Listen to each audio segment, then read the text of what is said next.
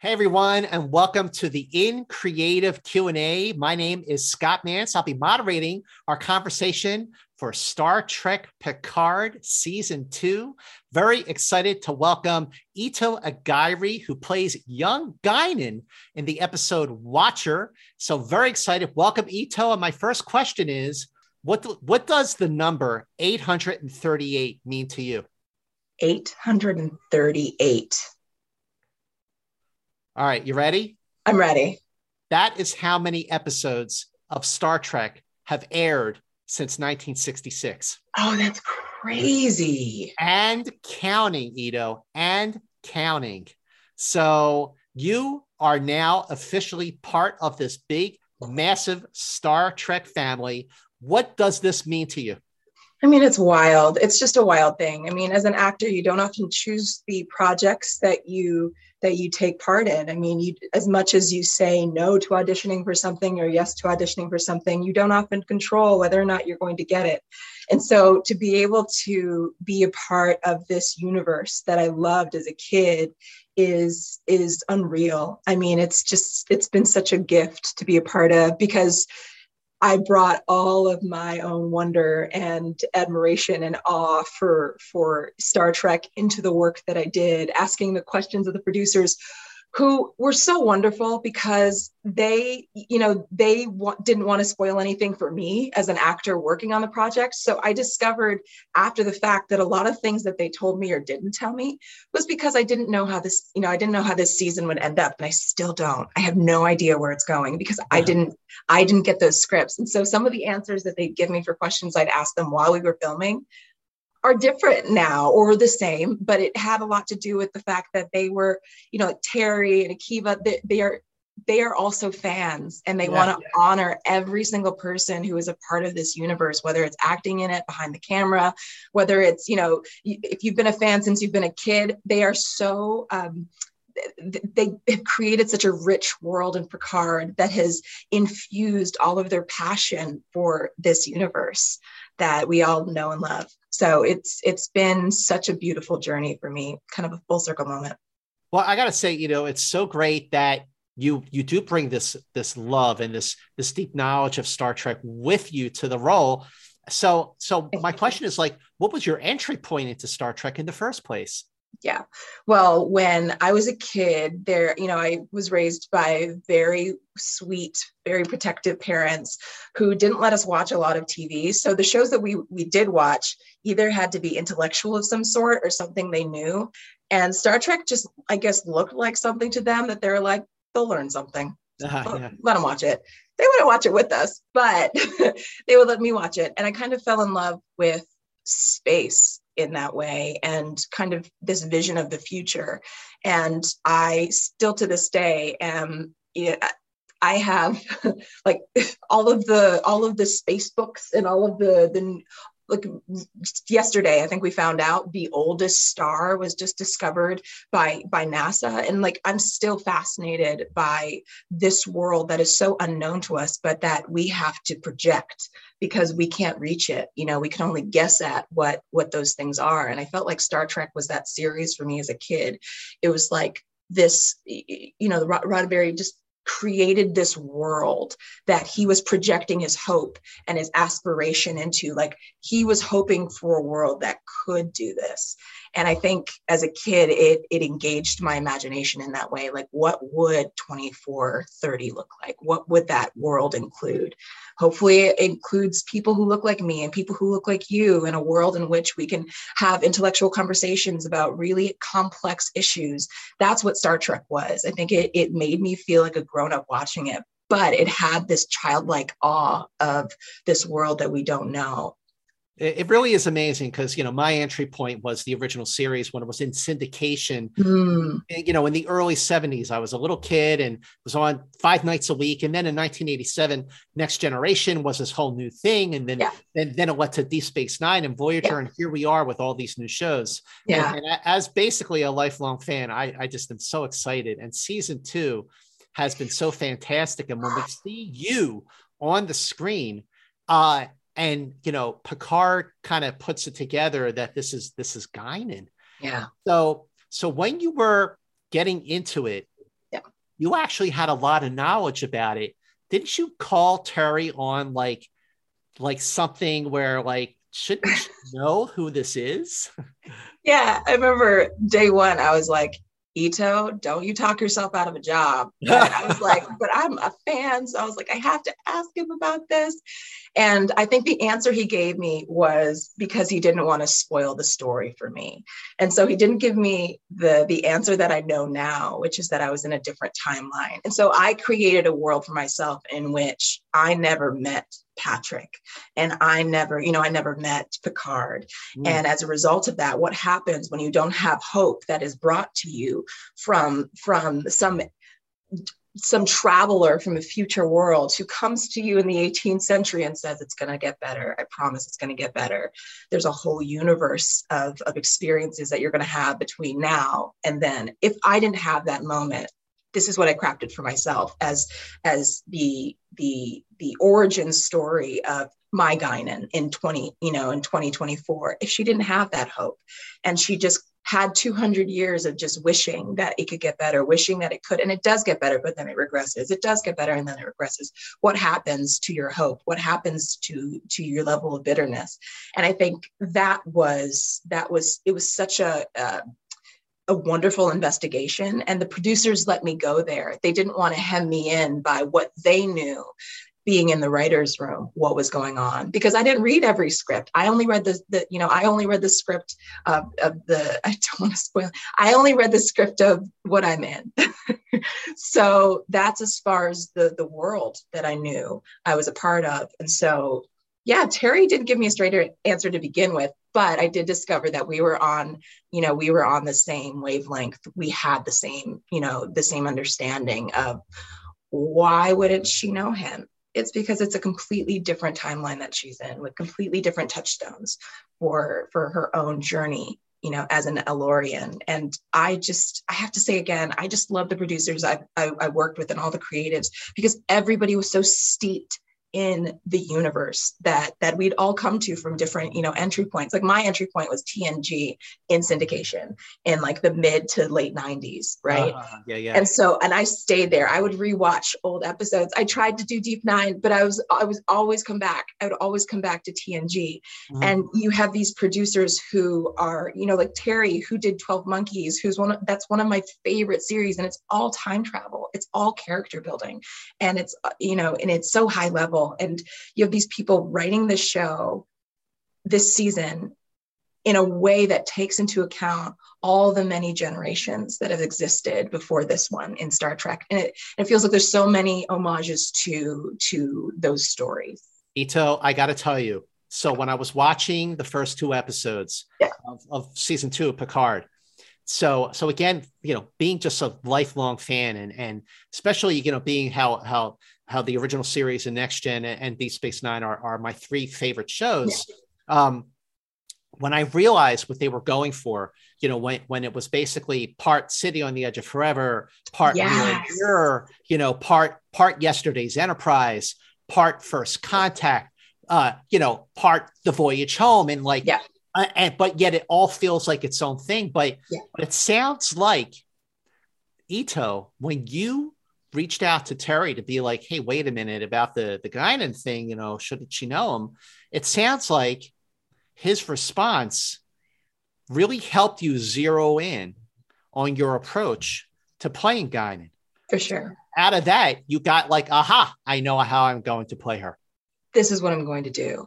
And and I I have a huge deep respect for him as as a creator because I'm I can't imagine how easy it would be just to be like, just do this. This is what we're doing. This is the answer. But he was like, find it, discover it, mm-hmm. you know. Um, and they trusted me, you know, with what I was bringing to the character. It helped that I loved, kind, you know, Guy Guinan, the, you know, Guy Guinan that that Whoopi brought to life, you know, in the '90s, and they gave me such freedom to be able to find it. And it was kind of a lovely surprise to be like, oh, I was right in the pocket. Like it was.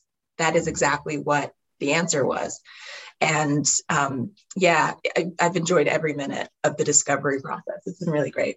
So, so because you were such a big fan of Next Gen, like when you realized, actually, let me back up a second. Mm. When you were like, when this was all coming about, yeah, Did you even know that you were auditioning for Guinan? I think you were auditioning for Star Trek.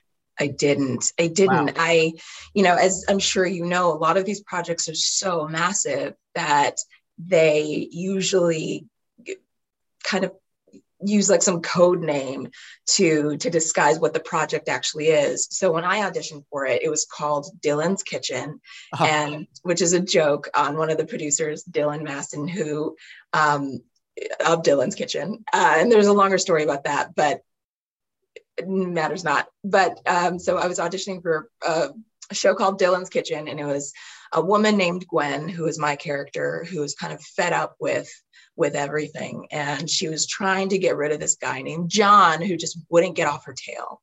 And it, it was such a simple but complex scene. Somebody wanted me to help them, and I was done helping. And I understood that relationship. I understood that that that disappointment, that bitterness, that that level of of, of um, indifference that you can have after trying so hard to make something work, so hard to make your small corner of the universe better. I can relate to that, and I think a lot of people can relate to that. I think that's universal, the universal sense of ennui, that that feeling of like what more is there that I can do in whatever sense, um, you know, of your experience. And that's how I connected to the role. I just, I just loved that it kind of like it, it, it, it took me to that deep place of, of exploring that emotion, that experience of what it means to be finished, to decide that you are finished and somebody else to challenge that. And so that's how I fell in love with the role. And then maybe a couple rounds in of auditioning, it was like a oh and uh this is Guinan. And I was like, what? What? yeah. and then I thought about it a little more and I was just like, if they're going to do a time travel version of this series, like you know, this this season, perhaps, perhaps this could work. So I got really excited after I heard it was Star Trek. So so was this like a, a dream come true when you realized that it was Star Trek and who you were playing? Not at first. And I'll tell you why. Because I didn't have the job yet. I was auditioning for it. So it was like, it was a dream to be auditioning for it. But it's kind of one of those things where you're like, I really want to get this. But then you have to let it go because if you, you know, you kind of have to let God do what he's going to do. And so once I got it, that's when it like really hit me that like this is a the most cathartic moment I've ever had in my in my career where you know a universe that I was so familiar with and had so so many emotional ties to. I was going to be able to be a part of expanding it in a way. And yes, that that was and is a dream come true. Wow. Tell me about the first time you met Patrick Stewart. First time I met Patrick was we were outside in a park. We were filming the the scene that's you know that you can already see. We were filming the scene um, where we're outside in a park, and I was, I think, four blocks away from my old apartment, the first apartment I lived in in LA.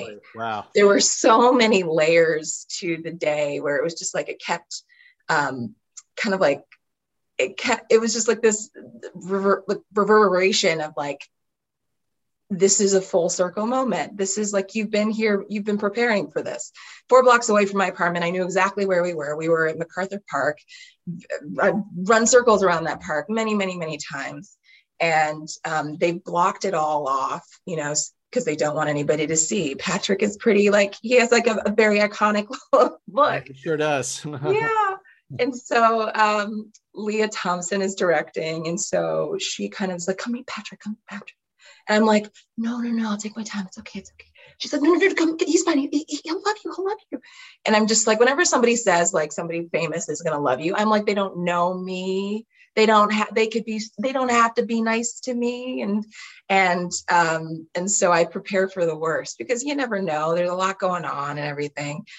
But he's just sitting so peacefully on this bench. And I had the night before been like shopping at this really um, cute food store and I saw a jar of um, uh, Marmite. And a friend of mine who had worked with him years ago was just like, oh, yeah, he really likes that stuff.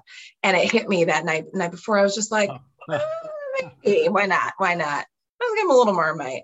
Might break the ice. Um, and so I'm I have like a little jar of Marmite as I'm walking up to Patrick Stewart, like, hi, I'm your Guinan. And um, he just turns to me sitting on this bench, such an oasis of calm. And he's like, You are my Guinan. And I'm like, I could hear it. I could hear it, Ito. I hear it. You are my Guinan. you are my Guinan.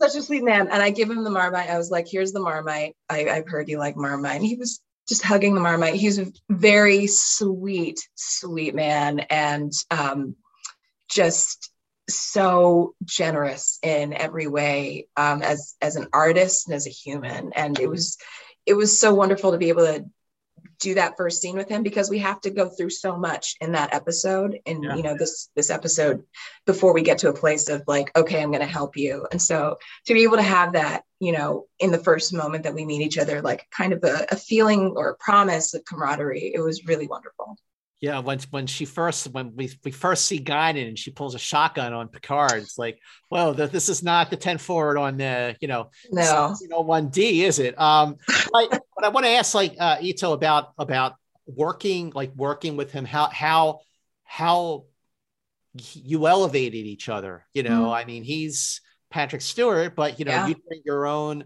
your own dynamic to the role too. And yeah. that was because this is not the guy in that movie played all those years. So right, you're doing something different, and he's got to you know react. Yeah. So what was that? I mean, I will say I have to give credit to the writers because I think it's it's it's really everybody every part of creating this world that we built together is it's collaborative. So from you know dave blass who did production design to create that bar to create that atmosphere to lea thompson directing everything and putting everything in place and kind of like an orchestra you know and like a like an orchestra conducting all of these pieces to move in harmony to to you know christine who did wardrobe you know and making sure everybody feels like they're from their own respective worlds. All of these things came together to coalesce into this this um, i think this this timeline that we're building mm. and i think I, I mentioned the writers because they crafted a story in which you have two very different people who unbeknownst to them need something from each other and yeah. so my Guinan might not know she needs something from him but what she gets from him is some version of redemption mm-hmm, mm-hmm. some promise of of of of this moment mattering her time here mattering. And what he needs is someone to help fix everything the clashing forces. And like there's nothing better than that in a story because you want to see where it goes because you have two people who are who are strongly entrenched in their own per, you know in their own worldview and they will not move until they do. And i think that there's there's a beauty to be able to act within that world when the words do that for you. So giving credit to where credit is due, the writers helped us with that. I think one of the beautiful things too that we brought to that dynamic is our personalities. I mean, Patrick has the the experience of understanding what his relationship with Whoopi and and the, the the dynamic that they brought to their relationship. So I think what was really cool was being able to to like essentially tear down his the, the the expectation he had that my Guinan would be like Whoopi's. It's this kind of like joyful fun where he's just like, we're gonna be friends, you know, we're gonna be friends, and it's just like, no, we're not. that that tension is just it's so much fun to play, and he. That's one thing I will say about working with him. There was just so much room to play, and and and playing also includes going to those deep emotional places and and and being present for you know and the space for for for to access those dramatic those dramatic beats. And and he was lockstep with me every time and and immovable you know and that's what you need in a really great scene and a really great scene partner somebody who is not who is like who's not willing to be moved until until you get them you know and and that was what was really exciting about working with patrick that he brought this just like this gentility this this this natural affability to the to his work. It made my role really hard to just like sh- hold a shotgun in his face. I mean it's satisfying. It's satisfying as my character to do that to somebody so kind and warm and gentle. But also it's it's um it's it's the good kind of play that you have actor to actor and so it was such a joy you too, you brought up uh, Lea Thompson a couple times, and mm-hmm. and Lea directed this episode and the one right after it too. So, listen, Lea Thompson knows a whole lot about time travel. Yes, she does. Um, so, but but I was kind of surprised to see her uh, as like directed by Lea Thompson that she was directing an episode of Star Trek. So, what makes Lea Thompson a great actor's director? I think she she listens really well, and I think she's also always. Uh, one thing I noticed about her process is that, like, at the core of how she works as a creative, as a director, collaboration is like a pillar of of the way that she works. She trusts and respects every single person that she works with, including her actors, including including you know the wardrobe assistants, including the the transportation guys. She trusts and respects everyone equally, and I think what that allows um, what that creates is an environment in which everybody wants to bring their best. Everybody wants to like continue bringing their best and like, how about this and how about this and ideas, ideas, ideas, ideas. Um, it, it was such a, a, a warm environment to cultivate all those really cool ideas. Like she she called me, I think a couple days before we were shooting for the first time, and she was like, "Let's talk about the script. Let's talk about you know, um, you know." Um, all the different ways we're going to you know create this create this world and and what what would that look like for you? What do you envision for for your guinan? What you know what are your ideas? And eh, because of that level of collaboration that she had it, it, it was honestly an invitation to be able to pour my own ideas into who this character was. And because she was such a huge part in creating this environment in which everybody is receptive to that, and that's top down, that's Patrick doing that, that's Akiva and Terry and, you know, and all the producers doing that because they created an environment in which everybody wants to, everybody knows the world and loves the world and wants to contribute to the world.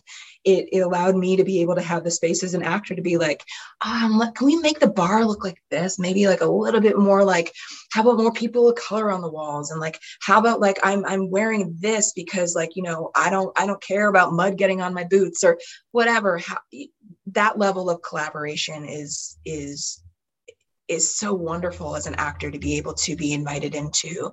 And um, lea was definitely a huge part of that in just the way that she works with us and the way that she worked with us. So so you just just you know, I'm thinking back, you know, into the late '90s when you were you were watching Next Generation and syndication. Did you ever like play Star Trek? You know, like like remember the dialogue and you know that oh, kind oh, of. Yeah. there's like yeah, there's like certain episodes. Mostly, you know, I remember most of the episodes that I remember are her episodes. Okay. Okay. Because it's like a young black girl. It's like you look for the character that looks like you, so you could place yourself in that world with like confidence. And so a lot of the a lot of the the the episodes that I remember were hers. And so the one that comes to mind right now is is funny because it's the one um, the the one where Patrick is playing a detective. Oh, the, oh, the big goodbye. The big goodbye. Yes. Great episode. I mean, I just love when he's like Dixon Hill is like Yes. And, and they brought in Dixon Hill in this episode where, you know, Allison Pill, you know, she's just like, okay, Dixon Hill. I was like, you guys are brilliant. Again, it's just, it's, you see the love of the show, you see the love of this universe in the way the writers and the producers have just crafted this season. And I think we'll see more of that as we go on. But um, your original question of other words, are there things? Yes, most of the episodes, I remember images. And so I just remember the image of like Patrick Stewart and his hat and the door, you know, that like iconic, like it's like the Perry Mason type of like look in Star Trek. I mean, it's just one of those things where it's just like they crossed over so many different genres in that show in a genre that is just didn't usually do that, you know, where it wasn't allowed. And so I just I love that. It's it's funny you, you talk you talk about the character that you you you you connect with. Like when I was when I was a kid, like you know, I wanted to be Captain Kirk. I, I I mean, uh, honestly, yeah. Ito, I still do. and and just no shame. when I was in fifth grade, my my fifth grade teacher, Mrs. Rosoff, asked if anybody knew mm-hmm. the opening words, the, the opening paragraph to the Constitution, mm-hmm. and nobody raised their hand. And I raised my hand, went to the front of the class, said the opening lines to the Constitution, and everybody applauded. My teacher says, "Where did you learn that, Scott Mantz?" And I said, Star Trek. So there you go, you know. Um, but that's just uh yeah, it. that's a quick story. So so uh you know, here we are We're we have now had so many Star Trek shows now, like 13. Yeah. You know, we have another one coming up with Strange New Worlds. Like, right. What is it that you love the most about Star Trek? Mm, I think I love how many stories, like this, the number of stories that could exist in this universe, number the stars in the universe. It is literally the, the parameters, the parameters are how small our imagination is. Like it is literally a series about worlds. And that's kind of at the crux of it, that that is that's why it, it's so engaging. That's why you can watch you can watch Next Generation and watch the you know Voyager and you can watch all of these different visions of this different you know these different um, series within the same universe but not exhaust the number of stories you can tell yep. within that universe mm-hmm. and i think there are very, there are very few franchises that can do that because it becomes so one note it becomes so monotone and i think because the, the this series is about at the crux of it how big your world is how big your universe is if we continue expanding, there's no end to the number of stories that could exist, the number of worlds that could be explored. That's what's so cool about Star Trek. You're like, where are they going this week? What are they going to see? Who are they going to talk to? What are mm. the issues going to be? There mm. is no end to the amount of storytelling that you can that you can do. It, it is brilliant. it is just that's what I love about it. It's endless. It just keeps going you just have you can just keep imagining what what could exist out there you know and and i love that they continue to do that but then also reflect back to where we are here on oh, our ah, small absolutely. little pale blue dot that is that is another level of of like meta awareness that that this show has across the various series that you know that have been created that I really enjoy. And not every show does that. Not every show is meant to do that. But I do feel like as as a franchise, Star Star Trek has been very um, has not shied away from turning the spotlight onto you know on to the world that we are in and the people that we are and in a way that is in a way that you can receive it because while you're looking out there while you're looking up at the stars you're thinking it's so far away then all of a sudden it's like oh this is my this is my feelings towards fill in the blank issue. Maybe i need to maybe i need to think about that a little bit more. Maybe i need to add a little bit more perspective there. And a show that can do that but still constantly like expand the the universe that's that it's in i mean that for me is like the ultimate. You know what ito? It's remarkable how when you go back to those earlier shows especially next gen and, and yeah. series and Deep Space Nine, how many of those episodes were ahead of their time?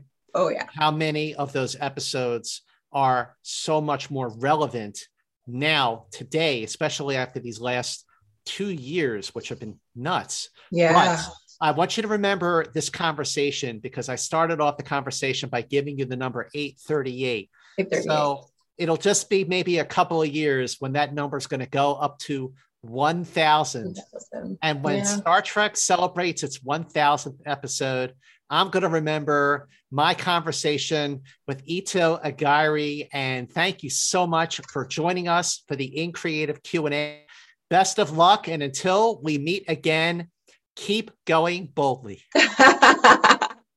Thank you. Thanks scott